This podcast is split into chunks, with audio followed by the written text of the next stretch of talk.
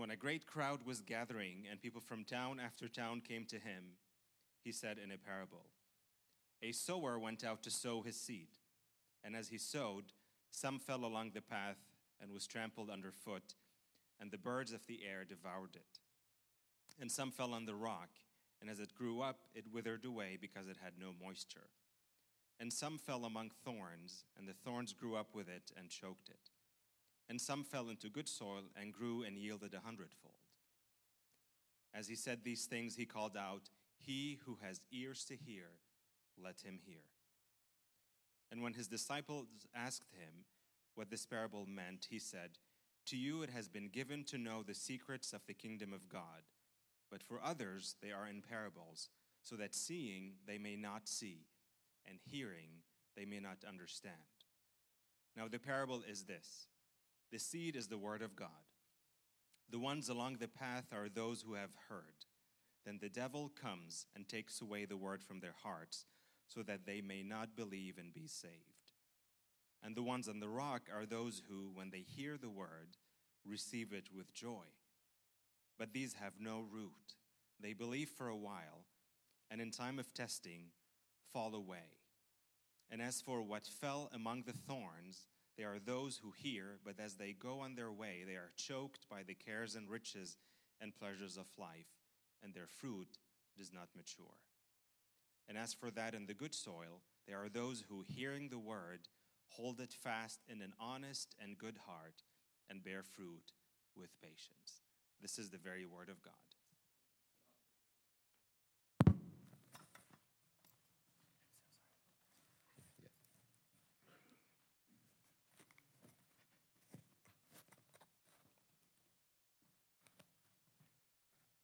All right. Well, good morning.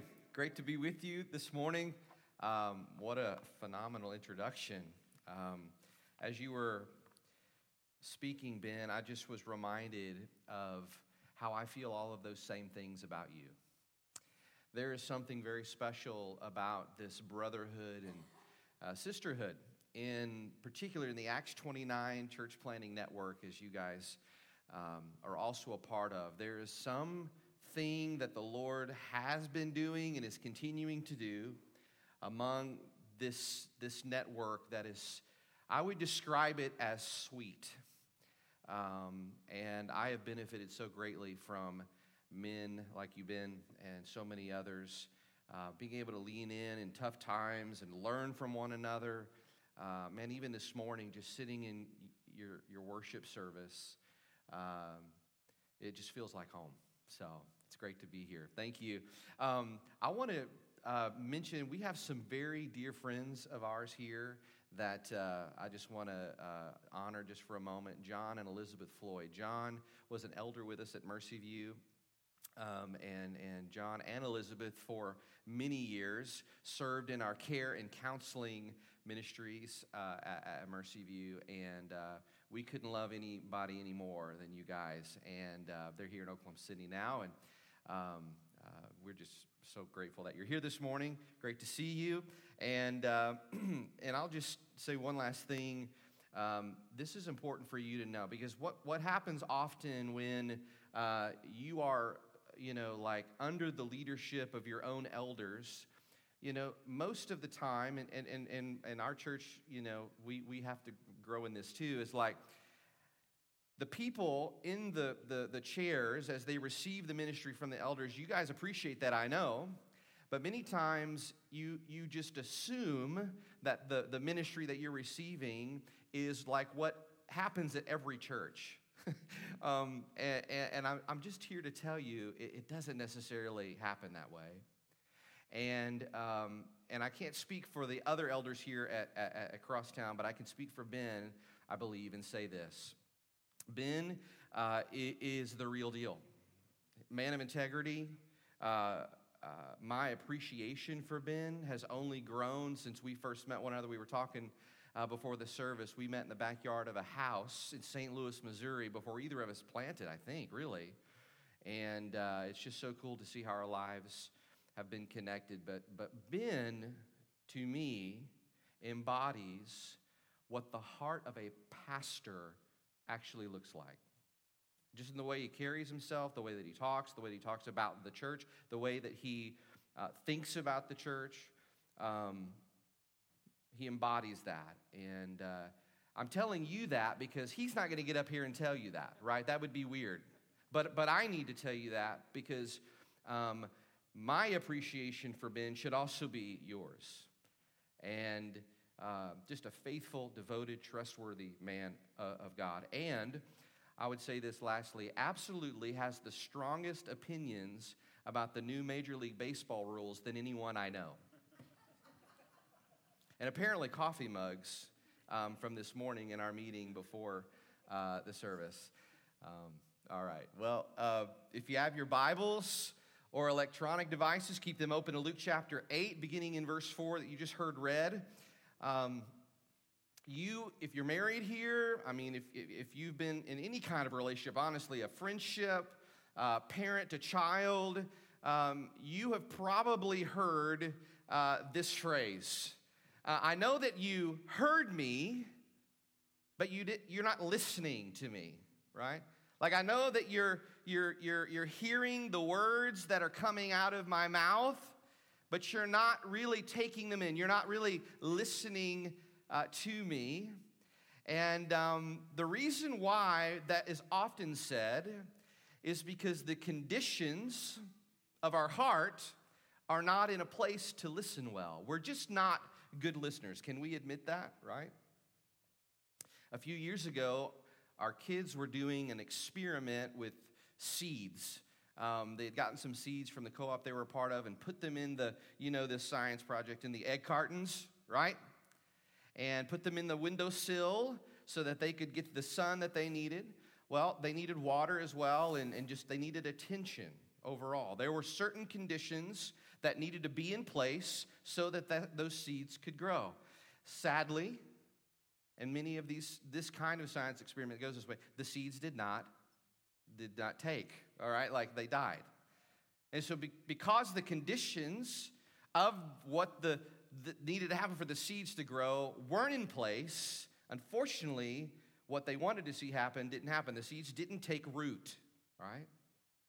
Now, in our spiritual lives, our hearts are a lot like the, the seeds in those egg cartons. God intends the seed of the Word of God or the gospel to get into our hearts, to change us and to transform us, to give us joy and freedom in Him. But the conditions have to be right. So, what are the wrong conditions? What are the right conditions? What role do you play in that? And what role does God play? Why does this matter? Um, as we look at Luke chapter 8 this morning, I want to invite you really just to see two things. And the first is this where the seed of the gospel does not grow. Like where the seed of the gospel does not grow. And secondly, and simply, where the seed of the gospel does grow. So, a bit of context here in, in this, this chapter. Um, we're, we're finding Jesus in the very heart of his public ministry. And, and Jesus, at this time in his earthly ministry, is immensely popular for a variety of reasons. On the one hand, there are some that are following him because they have been changed by the message of repentance and faith that he has been preaching.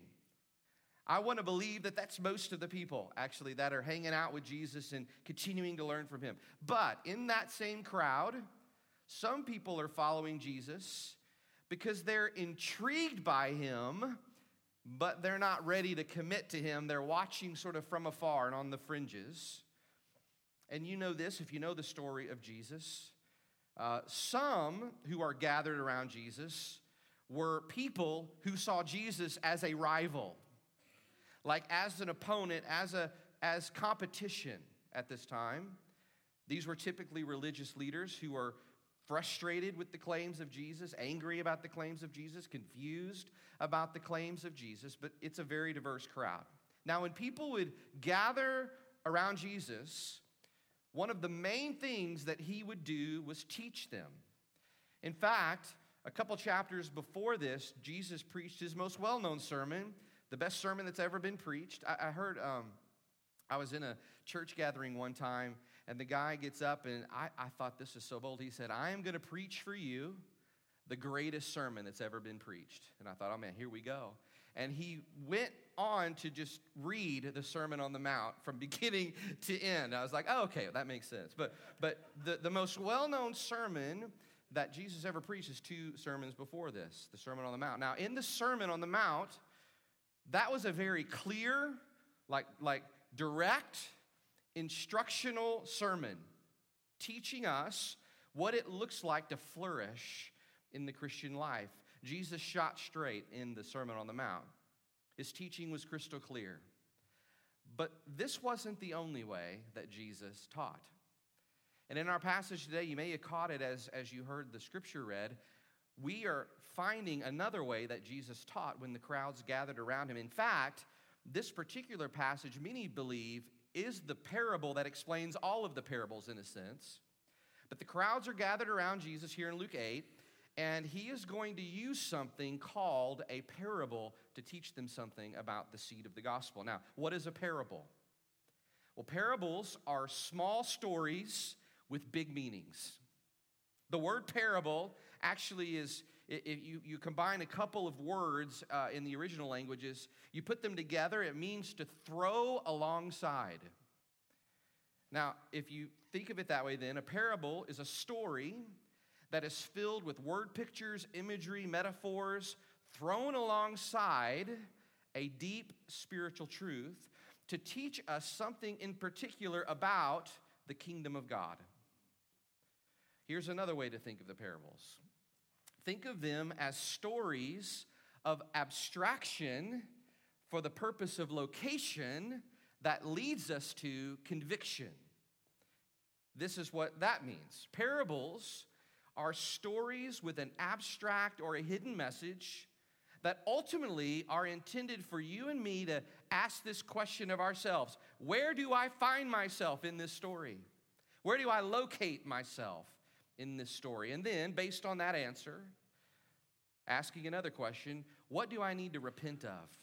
Right? The conviction piece. What, what do, where do I fall short of God's ideal in this story? So, if you would look with me, beginning there in, in, in Luke chapter 8. In fact, verse 5 is where we're going to start. Here's how Jesus begins this parable. He says this A sower went out to sow his seed. And as he sowed, some fell along the path and was trampled underfoot, and the birds of the air devoured it. So we're going to see this theme throughout the parable this morning, but we have a, a sower, we have seed, and some kind of surface or soil, right? In fact, this first surface where the seed falls, in a lot of ways, really isn't even soil at all. Uh, Jesus calls it a path. Now, in this time when this would have been written, a family would have been given a section of land to farm. And many of the farmers' plots of land would sort of butt right up next to one another. One, one farmer's plot was right up next to his neighbor's plot. And, and, and in order to get to the fields to, to work on them, the farmers would walk and, and, and work along the boundaries that bordered those fields to avoid stepping on the plants, the crop. And these places where the farmers would walk would create a path. And these paths were held in common by all of the farmers. So you can imagine this over time, uh, those spaces would begin to become very compact.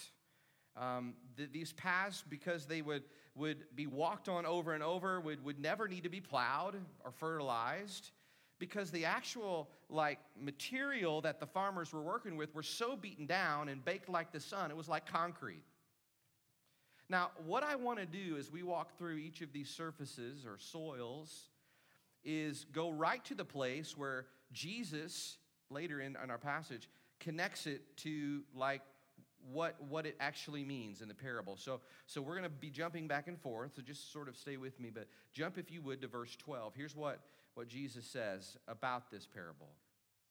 The ones along the path are those who have heard. Then the devil comes and takes away the word from their hearts so that they may not believe and be saved. So, scenario one is this Jesus is saying that the gospel goes out, the good news of what Jesus has done to bring forgiveness and salvation to those who believe, and the heart says, No, thank you. Or maybe the seed lands for a moment, but it is snatched away, the, Jesus says, by the devil. So much so that they may not believe and be saved. This heart is never plowed by what we in, in our kind of Christian circles, what we call conviction. It has never had an honest assessment of the hold that sin has on it, and the devil goes after that. And the heart becomes calloused. Now, don't miss this. There is nothing wrong with the seed, there is nothing wrong with the sower, but something is terribly wrong with the heart. There is a hard heart, there is a resistant heart, there is an inaccessible heart. Now, look with me, if you would, back at verse 6. Here's what it says again. This is the second surface. And some fell on the rock. And as it grew up, it withered away because it had no moisture. Now, in this scenario, the seed did not get into the ground because it was rocky soil. And because it was rocky soil, a plow, right, to till up the ground, uh, could only cut so far. Because once it would get a, a certain depth, the, the plow would hit the shale or the rock that would keep it from going down to the depths. And you all know this. This is what didn't happen with the seeds and the egg cartons in our home. The roots have to go deep into the soil for the plant to take. Now, jump down with me to verse 13. Here's where Jesus tells us what's happening here about this kind of soil. And he says this And the ones on the rock are those who, when they hear the word, receive it with joy. Isn't that interesting? But these have no root. They believe for a while, and in a time of testing, fall away. Now, I, I know what I'm about to say isn't very popular at all, right? But Jesus is talking about men and women who can point back to a, a moment in time in their life, an event, and say, I said the prayer. I walked down the aisle. I professed my faith in Jesus. But as we look in on that person's life from the outside, there is no evidence of fruit. There is no evidence of regeneration. There is no evidence of conversion at all. They have not grown in their love for Jesus. They have not grown in their worship of Jesus. And this story is a story that a lot of people in Oklahoma have. They, they may have seemed to have made a decision at some point in their life, but over the years, their lives have not been transformed by the gospel. In fact, this says here, Jesus says that in the face of trouble, like when suffering comes to them, they have turned away from the faith. Over the years in ministry in, in Tulsa at Mercy View, we've been there, as, as Ben shared with you, about 12 years. And I was thinking about this at some point over the last 24 hours. Um, um, at the end of 2019, um, I had two people in my life at Mercy View in fact, both of them were prospective church planters. I mean, that's what they aspired to. We were walking with them through that. Absolutely threw away their faith, walked away from the faith.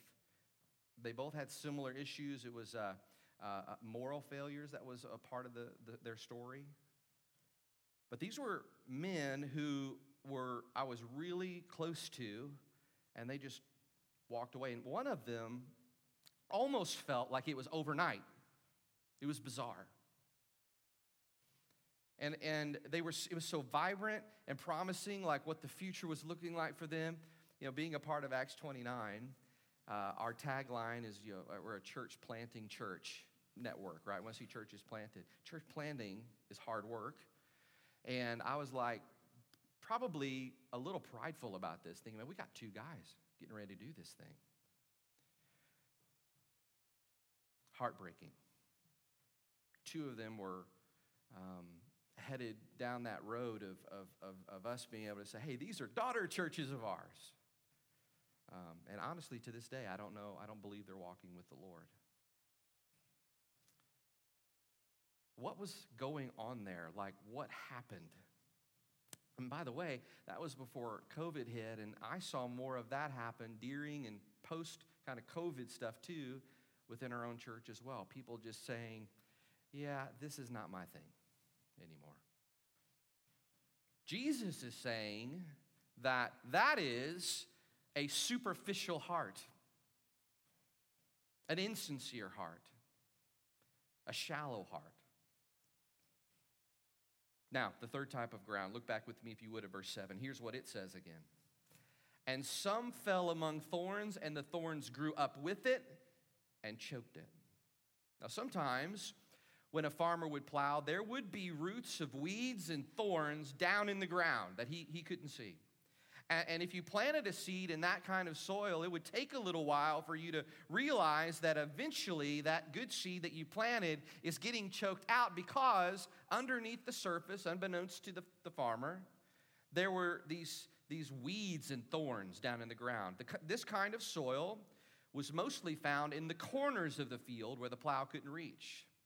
So, again, on the surface, it looks good. It's not hard. It, it doesn't have rock underneath it, but lurking down below it is serious and deadly impurities. Now, jump with me to verse 14. Here's what Jesus says about this soil. And as for what fell among the thorns, they are those who hear, but as they go on their way, they are choked by the cares and riches and pleasures of life and their fruit does not mature. Now, I want you to notice what Jesus says chokes out the seed of the gospel here. Jesus says it's the cares and the riches and the pleasures of life. Earlier, we said that parables, in one sense, are these stories that have hidden messages to lead us to a place to ask ourselves, where do I find myself in this parable? And I would guess that of the first two soils or surfaces that we've talked about so far, it is likely because you're here this morning. It's not for sure, but because you're here hanging out, you're probably not in those first two categories. But this one, I think it would behoove us all this morning to be very honest about this particular challenge. Jesus uh, says in another one of his Gospels in John 2 Do not love the world, nor the things of this world. If anyone loves the world, the love of the Father is not in him. And that's, that's pretty stark. And what Jesus is saying there, what he's saying in, in, in, Luke 8, verse 14, is the love of the world means that your primary longing, your primary desire, is to gratify yourself. Like you might have one little seed of truth in there that's growing, but it's getting choked by the thorns of this world to the point that it is on the verge of destroying this fragile life of the seed, this gospel seed in you. And ultimately, what Jesus is saying here is it can't survive. Those two things cannot exist. You cannot serve two masters. Jesus is saying this kind of heart is a preoccupied heart, an absorbed heart, a distracted heart. So if you take those three surfaces that Jesus talks about here and you really you pull them together, you find that first thing that I wanted to invite you to see this morning where the seed of the gospel doesn't grow. The seed of the gospel, friends, listen, cannot grow, cannot grow in a resistant, insincere, and preoccupied heart. A resistant heart. Let's just talk about that for a moment. It's possible, friends, for you to be in contact with the message of the gospel regularly. You can come to church, you can recite the Apostles' Creed, you can take communion, which we're going to do here in just a moment. You can, you can be active and present in a small group. You can read a ton of Christian books. You can serve the needy. But unless the gospel has made a personal penetration in your own heart, it has not taken root. See, for some, this idea of being a Christian is really just a, a theoretical idea. It may be for you. It's just sort of like, it's just a concept that you are assenting to. But here's the test for us all as we locate ourselves in this parable. Has there ever been a time in your life where you are hearing the gospel proclaimed and it is thrilling you? It is amazing you, coming right at you personally. If not, it is possible and maybe even likely that you have not been listening to the Word of God well. You have been listening to the Word of God with a hard heart. Let's talk about the insincere heart. Maybe Jesus has changed your life. Like there was a time that you were very excited about Him, but troubles and suffering have come into your life and you have turned your back on God and you're angry with Him because you think you deserve better. Now, some of you might be saying it out loud, that that might be something that, that uh, you're voicing, and there is something that can be good about that in one respect. If you're, if you're saying, hey, I know I feel this way, you know, we, we sometimes talk about the, the need to lament better as a people. Yes, that's good. But only if part of the pro, you know part of that is like we're, we're wanting to move towards healing and, and, and, and regaining hope and free all that some of you this is what's going on inside of you and no one knows about it you're, you're here this morning but in your heart you've turned against god you want him to be your blesser jesus is saying is that to you that that though you may have had some personal penetration of the gospel in your heart, when the heat has pressed in, it's revealed where your heart really was. That's the story, by the way, of those two young men that I was talking about earlier. But for, for those that are finding themselves located in the parable in this way, you're thinking this that your primary problem is that you are a sufferer in need of a solution when in fact, your real problem is that you are a sinner in need of a Savior. Here's the test for, for you. Can you say this? I've been living my own life, trying to be my own God, and now, God, I am going to let you be my Savior and my God instead of me being my own Savior and God. If you can't say that, you may be listening to the Word of God. You are likely listening to the Word of God with an insincere heart. Let's talk about the preoccupied heart. This heart says, I have roots, I'm committed to Jesus, but I'm committed to a lot of other things too. And those other things really are competition with your commitment to Jesus, if you're honest. So there's division in your heart. And as a result, your Christian life is feeling anxious. That's what Jesus means when he says that, that the, the thorns are choking the seed. That's why many of us are, are, are nervous and anxious and confused in our Christian walk. I think this is the story of many Christians in the West. We're, we're not happy we're doubting and we don't know why. And, and, and what Jesus is saying, it's because you are busy and distracted And, and even though you know that you have thorns in your life, this is what's really sad to me, and this is true of my own heart. We're saying, I don't really want to do anything about it. Here's the test Can you be honest that that sort of response, I can't do anything about it, maybe you're saying, I just don't know what to do about it, those two responses are actually very spiritually immature. God may be calling you because you find yourself located in this particular part of the parable to re examine your life. To today, this morning, do some inventory to, to, to figure out what do I need to do to, to simplify my life, to detox from some things, to, to reset in, in some ways.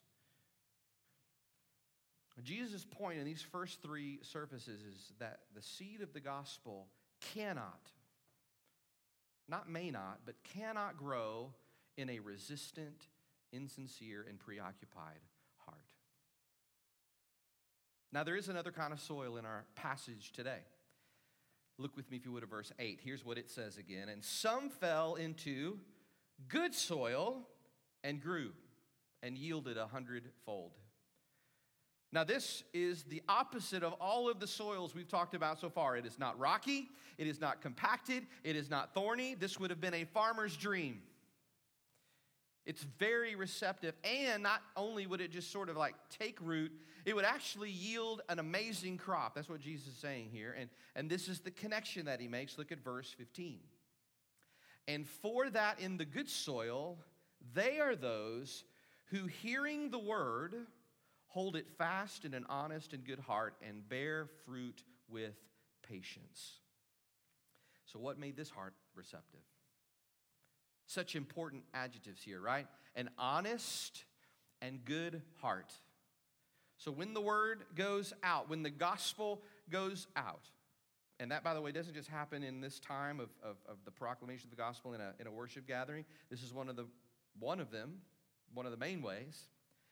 But in all the different contexts where crosstown meets and discipleship happens and, and, and, and, and mentoring and all the stuff that you guys do, when the gospel goes out in those places, is your response this Search me, O God, and know my heart.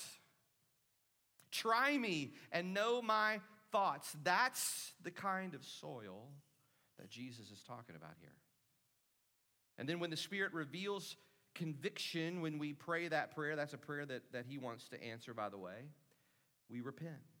We seek out help and accountability. We seek counsel, whatever enables you to walk out the Word of God that He commands you to walk in. That's what it means to hold fast to the Word with an honest and a good heart. There is a, um, a sincerity, there is a, a seriousness about your walk with the Lord. That's what a responsive heart looks like a, a tender heart, a sensitive heart. That's the type of soil that God desires to plant the seed of the gospel into. And it's the second thing that I want to invite you to see this morning. We said earlier, there is a soil, there is a scenario where the seed of the gospel can grow in your life. And it's this the seed of the gospel grows in a responsive and repentant heart. In our story today, if you boil down it all to, to one question, it's this Jesus is asking, Are you listening to me? Like, really? Have you heard me? In many of your Bibles, the heading for this section is entitled The Parable of the Sower. And that's okay. I mean, that fits. But I, I think it would actually be better to be, be titled The Parable of the Soil because it actually shows us whether or not our hearts are really hearing Jesus. And if the seed of the gospel is going deep in our hearts. I love how pastor and author John Piper says it. He says, It's not enough to have ears on the side of your head. Everybody has those. But there is another kind of ear that only some people have. and those can hear. There, there is a spiritual ear or a heart ear that is beautiful. And it receives truth, and, and, and the power that these ears can hear are compelling and transforming and preserving. Now, in our circles, particularly within Acts 29, um, we do a really good job of making much of God's sovereignty. And we would, that's right, we should. Uh, we do a great job of, of making much of His initiation in our salvation and our sanctification. We right, rightly recognize that, that in salvation and in sanctification, it is His work from beginning to end. So, this passage might fall strangely on you if you have this attitude Why does it matter what the soil of my heart looks like if God is God and He can do whatever He wants? If God wants me to hear the gospel, if He wants to make me care about Him, He'll make it happen. But that is a misunderstanding of how sanctification works. Yes, the actual transformation of our hearts is done by God and Him alone, but friends, you and I play a role in that process. And our passage today does not let us get around that truth. One of the most helpful books uh, on sanctification I've ever read is a little book from author Tim Chester called You Can Change.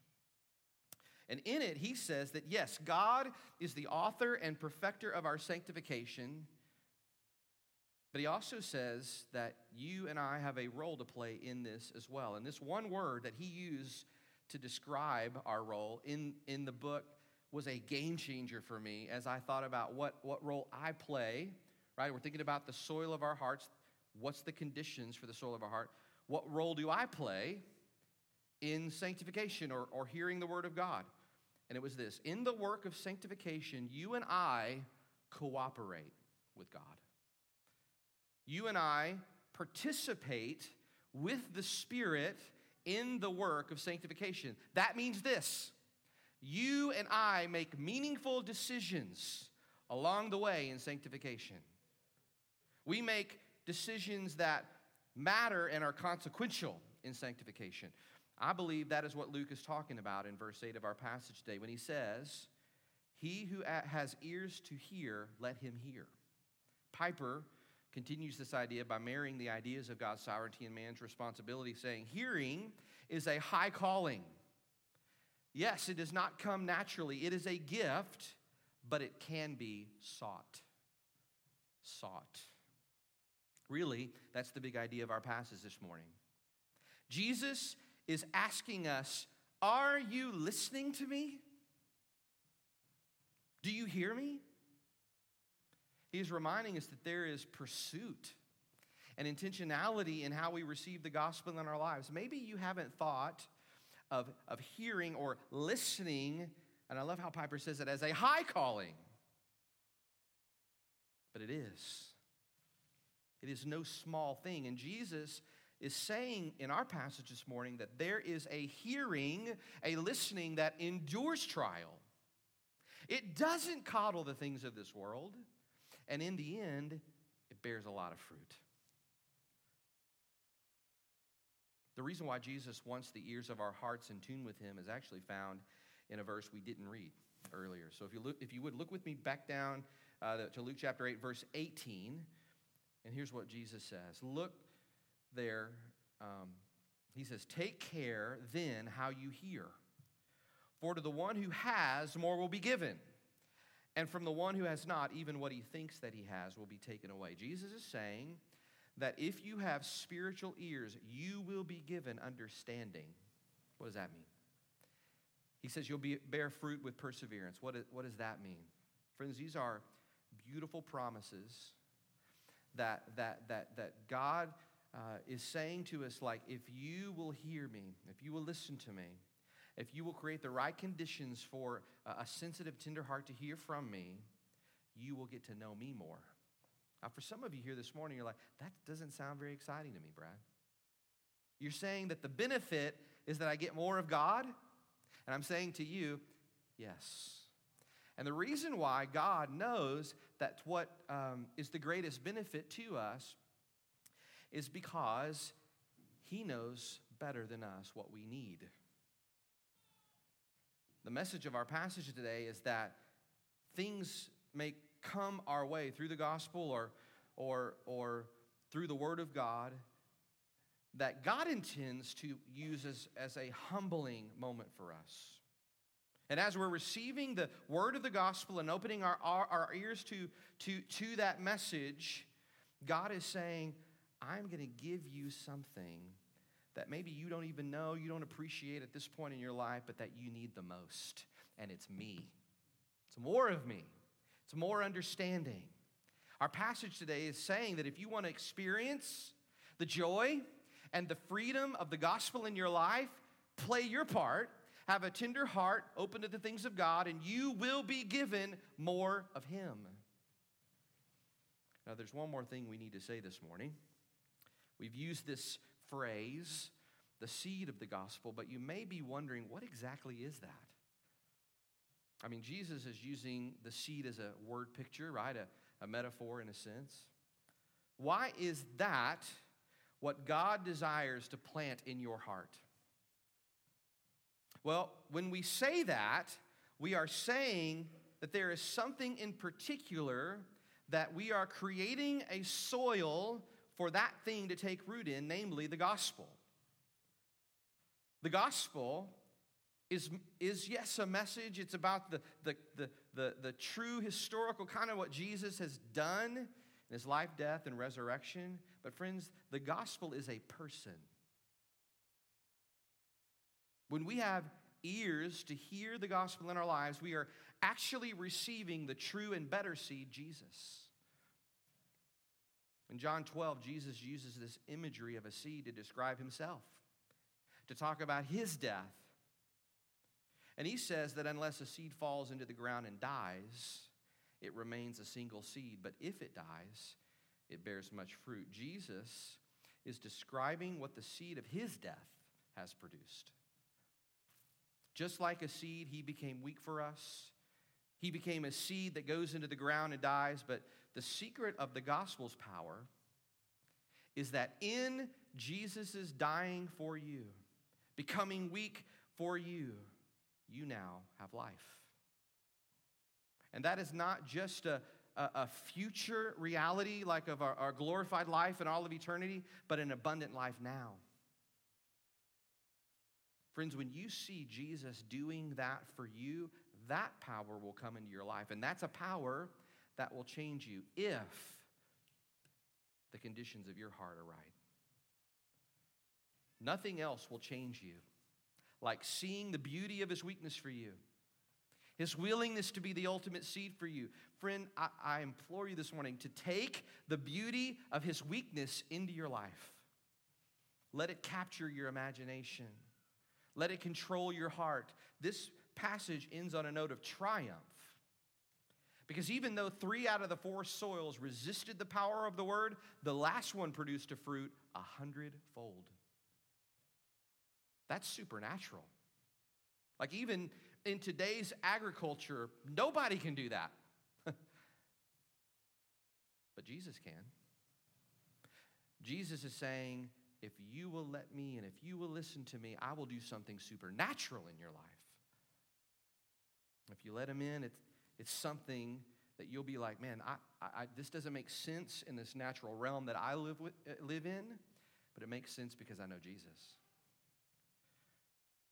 But you have to go to Jesus and say, I have thorns in my life. Jesus, take those thorns out of my, my life. I have rocks in my heart. Pull those rocks out, God. I will go back to your word. I will hear it. I will listen to it. I will reflect on it. I will diligently work out the implications of it in my life and I'll obey it. I will give myself to it because I want to see the power of the kingdom come to me and through me to others. And here's what Jesus will say Of course, I'll do that. of course. I've been waiting for you to ask. I took your thorns on my brow. They buried me under a rock. I've taken those things so that you could hear me. The kingdom of God comes by hearing. So take heed how you hear. Will you listen? Let's pray. Heavenly Father, we thank you for your word. And even as I uh, preaching this morning, I realize this um, is a, a, a word of warning, really. But when you warn us, Lord, of, of, uh, of things, it's because you love us. And you love us enough to tell us the truth. So, as we prepare our hearts to come to the table, I, I pray that we would all, including myself, do the hard work of inventory in our own hearts and ask ourselves where do we find ourselves located in this parable? And that that would lead to conviction and repentance. The greatest gift that we can have, God, is you. We want more of you. Help us to play our part in that. And pray this in the name of Jesus.